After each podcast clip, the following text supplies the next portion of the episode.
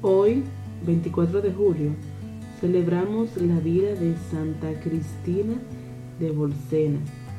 Nació en Toscana, en el margen derecho del lago de Bolsena, en un villorrio frecuentemente sacudido por elementos naturales y al mismo tiempo transformado por diversas culturas en el transcurso del tiempo. Cristina es la hija de Urbano, gobernador pagano de la región y representado por los libros antiguos como enemigo acérrimo de los cristianos. La niña se ha aficionado desde pequeña a aquello que encuentran de ese Cristo tan perseguido y maltratado. La curiosidad primera se cambia en pensamientos cuando descubre que son muchos los cristianos juzgados por su padre y condenados porque son fieles, dispuestos a dar la vida por su ideal. Crece más y más la simpatía y a escondidas busca datos de unas señoras cristianas, la instruye y la forma. Se bautiza en secreto y toma el nombre de Cristiana. Entre juego y travesura formal han hecho algo que saca de quicio a su padre y será el motivo que la lleve al martirio. No se le ha ocurrido otra cosa que apañar las estatuillas de ídolos que su padre siempre ha conservado con esmero, casi como un patrimonio familiar. Las ha tomado por suyas, la ha destrozado y ha dado el rico material de que estaban hechas a los pobres para remedio de sus necesidades. El padre ha descubierto su condición y, lleno de ira, al notar la rebeldía de la niña, la trata con peores modos que a los demás cristianos. No se ha de decir en el mundo que una niña me dio la ley, ni que estos hechiceros de cristianos triunfaran de nuestros dioses en medio de mi propia familia. Yo veré si sus hechizos pueden más que mis tormentos, si la paciencia de una hija ha de hacer burla de la cólera de un padre. El gobernador manda usar con ella azotes y garfios, admirándose de que Cristina persista en su actitud.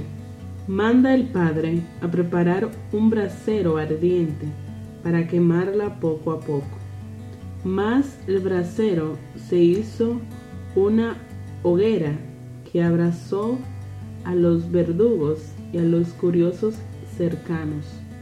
Puesta en la cárcel para que cambie por la oscuridad y el hambre, pero allí es consolada con luminosas apariciones de ángeles que le curan sus heridas y le prometen protección.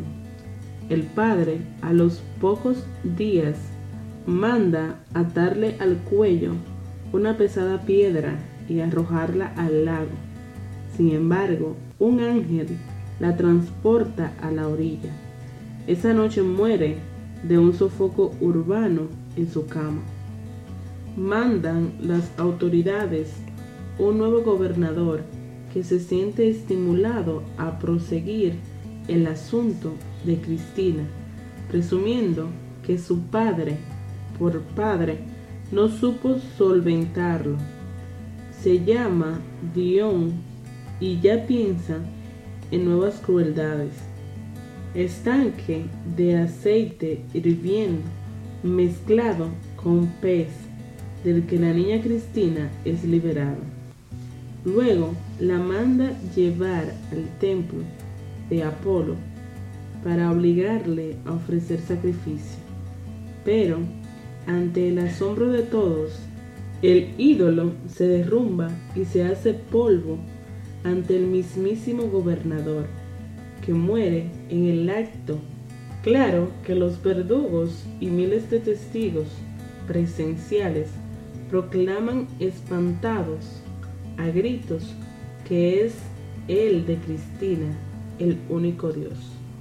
El tercero de los gobernadores poderoso se llama Juliano, quien, preocupado por el caso pendiente, lo ha estudiado con detenimiento, llegando a la conclusión de que se trata de artificios, encantamientos y magia que todos los cristianos profesan. Por ello, maquina nuevos procedimientos para hacer desistir a la niña Cristina de sus pertinaces rebeldía y conseguir que el poder romano y los dioses propicios terminen con la situación que ha puesto al borde del caos a la región. Mandó preparar un horno encendido donde mete a la niña para que el fuego la consuma. 7 días la tiene allí sin conseguir que le suceda daño alguno. Luego será una habitación oscura, plagada de serpientes, víboras y escorpiones venenosos, de la que sale indemne y ningún picotazo, cantando alabanzas a Dios. La desesperación del mandatario llegó entonces al extremo de decretar cortarle la lengua. Pero, oh prodigio, ahora canta más fuerte y mejor, y acude a toda la comarca ante la contemplación evidente del triunfo que se comenta por todas las partes de la debilidad cristiana ante la fortaleza y brutalidad romana. Basta un tronco caído en donde atan a la delicada niña para que las saetas atraviesen su cuerpo y ella decida, suplicándole al buen Dios, rendirle su espíritu con el martirio. Dicen que sus restos se trasladaron de Toscana a Palermo de Sicilia, donde es reverenciada. Santa Cristina de Bolsena, intercede por nosotros. Amén.